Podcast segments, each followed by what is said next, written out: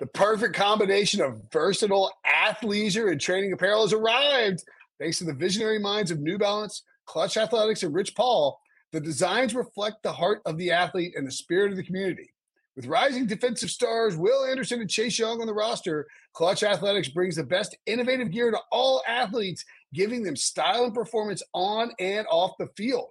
Learn more and purchase Clutch Athletics at newbalance.com. The biggest shocker, of course, Brian Flores, the 40 year old Miami Dolphins coach who went 24 and 25 in three seasons as an as the Dolphins head coach, was let go after going 10 and 6 in 2020 and 9 and 8 in 2021. Of course, they did not make the playoffs and have had one just one playoff appearance since Stephen Ross bought the team back in 2009. Flores is the winningest coach in that time span. They're winning 49% of his games and going. The Dolphins have had since 2002 seven, so that's 20 years, seven winning seasons, seven seasons above 500, not 500, but above 500. Brian Flores uh, was the architect of two of those, and they came in the most recent years. This is the first back to back winning seasons since 2002 and 2003, I believe, for the Dolphins. And it was, let me confirm that. Yep, since 2002, 2003. Just to let you know how old, how longer that was. Dave Wannstedt and Ricky Williams were running the were like the Dolph the key figures in the Dolphins back in 2002. What were the quarter like Jay Fiedler maybe? Uh, that sounds yeah, Jay Fiedler. That's correct. There we go. Was he? Oh yeah. What's up, Debo? How you doing, buddy? I'm great. I'm sure you had a fantastic intro and are talking about the uh, the biggest surprise of the morning by far, right? Brian Flores, of course. Um, also, Brian Flores, this is the biggest star. I guess I wasn't that surprised that they were going to fire him in the sense that it felt, you know, when they were one and seven, I think they were one and seven, where they lost seven straight games. First team to ever lose seven straight games and then win seven straight games in, in NFL history. Uh, certainly the first team to ever win seven, lose seven straight, win seven straight, and then fire their head coach. Um, Brian Flores, th- this is the biggest shocker to me not that he not, not that he was fired. It felt like in the middle of that losing streak that he might get fired. Two weeks ago, he was a coach of the year candidate. And not only did he sweep Bill Belichick and the Patriots this year, he went four and two in three years against the Patriots. Like that's the whole job, man. You come to you come to South Beach, you go to the Jets, you go to the Bills. You just got to beat the Patriots. And I get that Tom Brady wasn't there for two of those years, but w- what what more could you possibly want from the Dolphins? Now, maybe this is smoke and mirrors. I call them frauds all along because they were beating up on bad teams. Yeah. And that's okay. You know, they ended up being, they weren't a playoff caliber team. They took a little bit of a step back in terms of their win total. Uh, they they took a little bit of a step back from that 10 win season last year. That was probably going to happen no matter what. So I think two things have to be, it has to be one of two things here, Debo. And I'm curious what you think is more likely. One, that Jim Harbaugh is in Stephen Ross's back pocket. And that seems less likely now that he commented and said he won't be the guy to hire him away from Michigan. So blow, throw that theory out the window, I guess. Which means it's the only the only other thing that's possible is that there is a power struggle between GM Chris Grier, who is not being fired, and Brian Flores, who is fired, and that Stephen Ross, as many naive billionaires who run football teams often find themselves, uh, you know, basically got hoodwinked by the GM who he spends more time talking to than the head coach. And there is a belief, I think, around the league that Flores was not a huge fan of Tua Tagovailoa. Grier was, you know, key in drafting him. And so you're probably going to see a focus on finding a guy who, a coach who is very intrigued by Tua, which I mean, I guess good luck. I mean, uh, since with the Harbaugh, I mean, like, don't you think that's the only possible explanation for this? I think you narrowed it down. Yeah, there was all the speculation for the past couple weeks that it would be a Harbaugh thing. And I just want to bring up, you know, it, it's great when we hear from reporters, but I always kind of put added weight uh, to former players that are in the media now that that say something along those lines. And I just want to show uh, Darius Butler, former player in the media, man to man pod, has these types of connections and when someone like that, like when our guy BMAC says something attached to someone in the league, I tend to trust it because they're very close there's to no, the There's no agenda there. Right. Like right. Darius Butler's not being fed information by Chris Grier. You know? no, no, there's not this this source guessing that we sometimes might do with others. We we're not having that agenda here. So it, it, says for those listening on the podcast, according to my sources in Miami, there was tension all year between GM Grier and head coach Flores. GM Chris Grier had been a part of the Dolphins organization for more than 20 years. One or both had to go. Now, others reporting this as well, but when it comes from a, a place like this, uh, tend to believe it. And uh, you're right. From coach of the year candidate, we, we were talking about him 60 to 1. Did you get that bet in, Will? I did not. I did not bet on well, Brian Wise, wise. Yeah, uh, pretty glad. Um, yeah, probably. what what were the odds last night that we would have had him to be fired this morning? Twenty to one. It, it wasn't sixty to one, but still super unlikely. One of the more unlikely Black Monday firings I can remember on Monday in the past couple years. I would say it's it's extremely unlikely firing. If you if you told me that a head coach in his third year won had a winning record, went to the went to any AFC East team other than the Patriots, and one had a winning record in two of three years, but didn't make the playoffs. It's you know it's okay. Um, look, I mean, ten and six, nine and eight. Had a young quarterback who was starting to show some promise, and had swept Bill Belichick and went four and two against Belichick. I would I would expect that he would be getting a contract extension. Not that he would be fired. The the Darius Butler thing, like I said, that's I mean, and I, I hadn't even seen that tweet. It's a, it's a, it's. I agree with you. Like that's seeing that from a, a former player who's in the media but still talks to a lot of these players. You know, like if you're, I mean, if you're just if you're two or three years removed from the league, which I think Darius Butler is, yeah. I mean, you got a lot of friends around the league. Like you you know people in organizations, and a lot of those dudes you played with uh, end up going, you know, to to go on to coach like, you know, I mean, so like it's it's e- that information is probably pretty accurate, is what I'm saying, and I agree with you. And ultimately, I think it comes down when you just look at the owner, and we talk about Stephen Ross becoming the majority owner in 2009, one playoff appearance since then. That's that's all it is. If there was one playoff appearance in the past three years for Brian, Flores, you, you know he's put up a decent record, one game below 500 but one playoff appearance, even if it was in year one or year two and not this year, I think that changes things. But these owners get greedy and, and rightfully so, but they don't like that stat of one playoff appearance in the past 12 seasons, just two playoff appearances for the franchise in the past 20 years. That's the difference here. Hey, toss that uh, Butler tweet up again because I want to I want to point something out, if you don't mind. I am doing that now. So in his tweet, he noted that Chris Grier. You don't have to do it if you don't want to. Oh yeah, Chris Grier. The second, the second part of it. GM Chris Grier has been part of the Dolphins organization for more than twenty years. So the Stephen Ross bought the Dolphins in two thousand nine. Do you think that you should keep like? Here's my thing: Should you keep the guy who's new and winning, or keep the guy who's been in the crappy organization for a really long time? Like, I, I mean, why? Maybe Stephen Ross needs to look like internally because it's probably more likely that this team and this franchise can't win. It, you look around at all these franchises that stink, and there is a common theme ownership doesn't know what it's doing.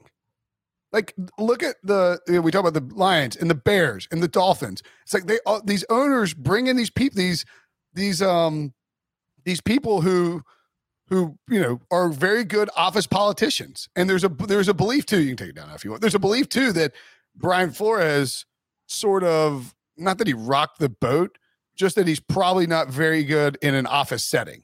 And that's not what a head coach is supposed to do. You know, like a head coach is supposed to win football games. You're not supposed to be an office politician. He's but, not a schmoozer like Will Brinson, we could say. uh, I turned down my volume on my dunk button. I actually think I'm like kind of bad at office politics too. Like I, I'm, I'm a schmoozer. Don't get me wrong, but like, like I, I you know, just stuff will come out of my mouth that is not like so sometimes fair enough like, fair enough well like, in that tweet um, Butler said, you know, one or both had to go. It, it could have been both. It, it seems like Flores was going to be the decision, but then Grier's the one making this decision to remove him, and, and his job maybe not in jeopardy at all. Here's here's something else. Owner Stephen Ross states he has quote no plans to pursue Deshaun Watson. So no Deshaun Watson, no Jim Harbaugh. If you're a Dolphins fan, it's a bad morning. Yeah. You're, I mean, you wake up thinking, okay, you know, beat the Patriots. Fell short of the playoffs, but ended the season week, on a high note. Week One in week 18, you beat the Patriots and you finish with nine wins. Sure, some of them against bad teams, and you know, you know, it wasn't a great season, but you know, we're this close to the playoffs. Next year, to his third season, maybe we can finally take this big step forward. And now you're you're quasi rebooting. It doesn't make much sense. And um, William Hill, uh, you know, their over under preseason for the Dolphins was nine wins. So in that sense, you met expectations. You fell short of the playoffs. I think nine and eight, even with seven teams, you don't expect to get into the playoffs, but they were right on par with I think what people expected. Now fans probably expected a little bit more of a leap in year two from Tua, but we saw glimpses of that. Um, but now no Deshaun, no Harbaugh, no Brian Flores. Who do they look after? I think it's clear when we talk about some of these other positions that Flores is immediately a head coach candidate for absolutely these other vacancies. He will get brought up, he will get interviewed, he probably will get hired by one of these teams. But who is on your short list for the Dolphins? I would say that uh, it's tough, man, because it, I mean, if I'm a head coaching candidate with like let's say that I'm Doug Pederson. And okay. I don't think that Doug Pederson is the top head coaching candidate, but Doug number Pederson one. is a he is number one. It might be for some people. He has a Super Bowl ring. He has a good resume.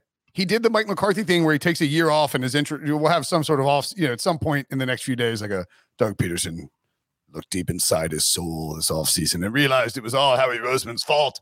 And then he learned he spent the weekend at PFF. No, I'm just kidding. Um, and that his quarterback might have been unsalvageable. Uh, Wentz? Yeah, yeah, yeah. He wanted, he wanted, he wanted, he made Wentz look like an MVP candidate in 2017. Like that. Doug probably a winner yesterday. Doug, Doug definitely a winner yesterday. Um, so if you're gonna fire Flores, you're. I mean, look, I always, I always, I always point out the uh, ex girlfriend theory that I that I hold for for coaching hires is that when you fire a guy, you're probably going to look towards the opposite. Like when you you break up with somebody, you break up with a you know a, a tall blonde, you know maybe sometimes you know the, the yeah a, a tall. Anyway, I'm, you know I don't need to describe uh, breakups. You get the we get it. You go in the opposite direction a lot of times. You fire a defensive minded Belichick tree guy, you're probably not going back to the Belichick tree, and you're probably going on offense. So I think Josh McDaniels is probably out and I don't think McDaniels would do the stupid thing of going to coach directly against Bill Belichick. Uh, you know, just don't do that. Nick Saban learned the hard way. Um, Brian Daboll in the division as well, it would be a little surprising. And anybody who coached for Bill Belichick probably shouldn't take this job. Um, I, I think you're looking at somebody who is not a first timer, an offensive minded guy, or I mean, or a potential splash name. Like I think Kellen Moore and Doug Pederson would be the first two guys that come to mind. Uh, Nathaniel Hackett is interviewing with the Jaguars. He's the Packers offensive coordinator. I mean, look, man, you know you got Aaron Rodgers, so it's a little bit easier. But you know when you're when you're working with him, um, it's certainly you know certainly going to get you some interviews, and he's been around around the block for a little while. Um, I mean, I guess they could look to college for either a. That wouldn't be surprising if they looked to college for a non Jim Harbaugh. So, so I'm laughing because I read an article that you know knowing that Harbaugh probably out that suggested Ryan Day, which was I, just I funny. Is that this? Is that um? I saw that article a few minutes ago just because I was making sure I had all my bases covered for these candidates. Was that the was that on Sportsnaut or whatever that was dot com? It, it might have been. It was from like a month ago when it seems, Joe Brady was the first one. right, right. That's the same list. so Ryan, it would just be funny if Ross doesn't go with a Michigan grad, but kind of harms his college alma mater rival and pulls Ryan Day from Ohio State. That's what I would do if I if I was a billionaire NFL owner. I would just hire I would hire like Mack Brown from Carolina and then fire him immediately.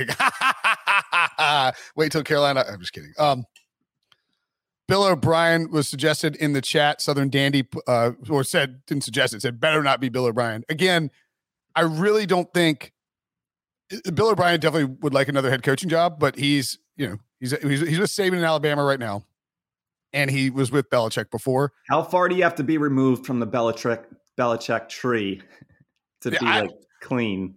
I don't think you can have ever worked for Belichick and take the Dolphins job with and and and not and not and not have Belichick see it as, oh, Okay. Yeah, you can't even even have been like a quality control assistant for one year in 2005. You're out. Is that Doug Pederson? No, no, I don't think so. It was, no, oh, you're just throwing that. yeah, just a random. I don't know who that fits, but so Joe Judge out of the Dolphins job is, is what you're saying. Um, not he's not out of the Giants job yet, but uh, yeah, I mean, you know, like guys like Patrick Graham or Todd Bowles, the defensive coordinators who, despite the Giants being bad, are uh, certainly uh, Dennis Allen with the Saints. Defi- I just don't know if the Dolphins will go in the defensive direction, given given that Flores and Grier, you know, had these issues, and that you don't you don't necessarily when, when if you have Tua and you believe Tua needs to be developed, it makes it difficult, I think, to go in the defensive direction as a, as a selling point to your owner. Like I would guess that you know Grier has told Stephen Ross that oh Flores is hates Tua. He doesn't know how to develop a quarterback. You know this guy. You know you know if, if it weren't for my players, this guy we would have lost the locker room a long time ago. Yada yada yada. Um, I would be so I think focus on offensive people, focus on offensive minds. Eric Bieniemy is somebody that could work out. Um, Leftwich, Leftwich for sure.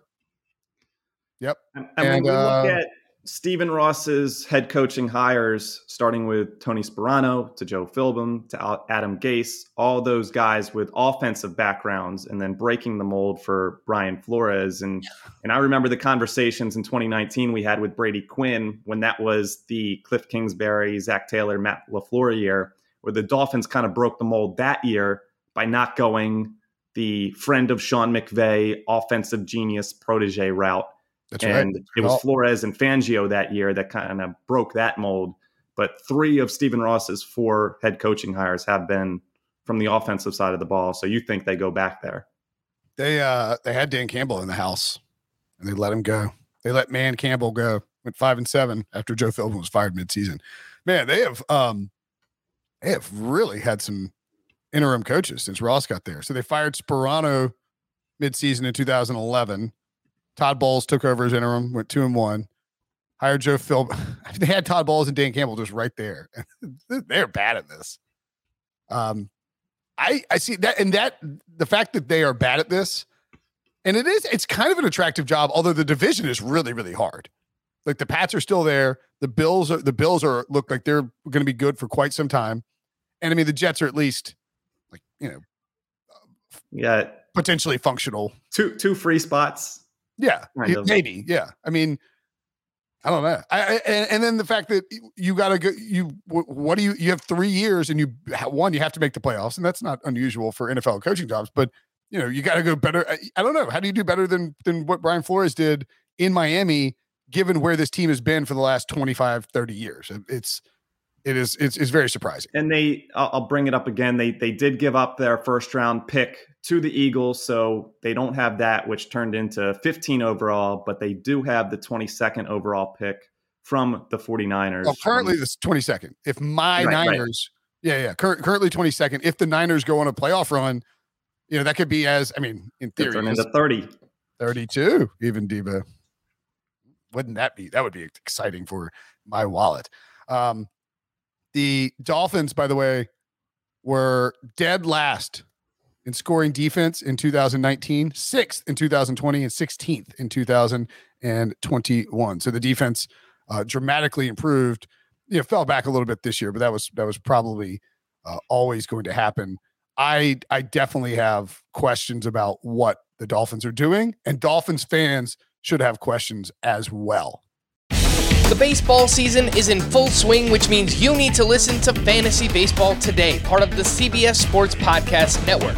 Join Scott White, Chris Towers, and me, Frank Stampfl, every weekday as we recap every player from every game. We'll talk waiver wire ads, drops, players to trade for, prospects who could make an impact, and everything in between. Make sure to download and follow on Apple Podcasts, Spotify, the Odyssey app, and everywhere else podcasts are found.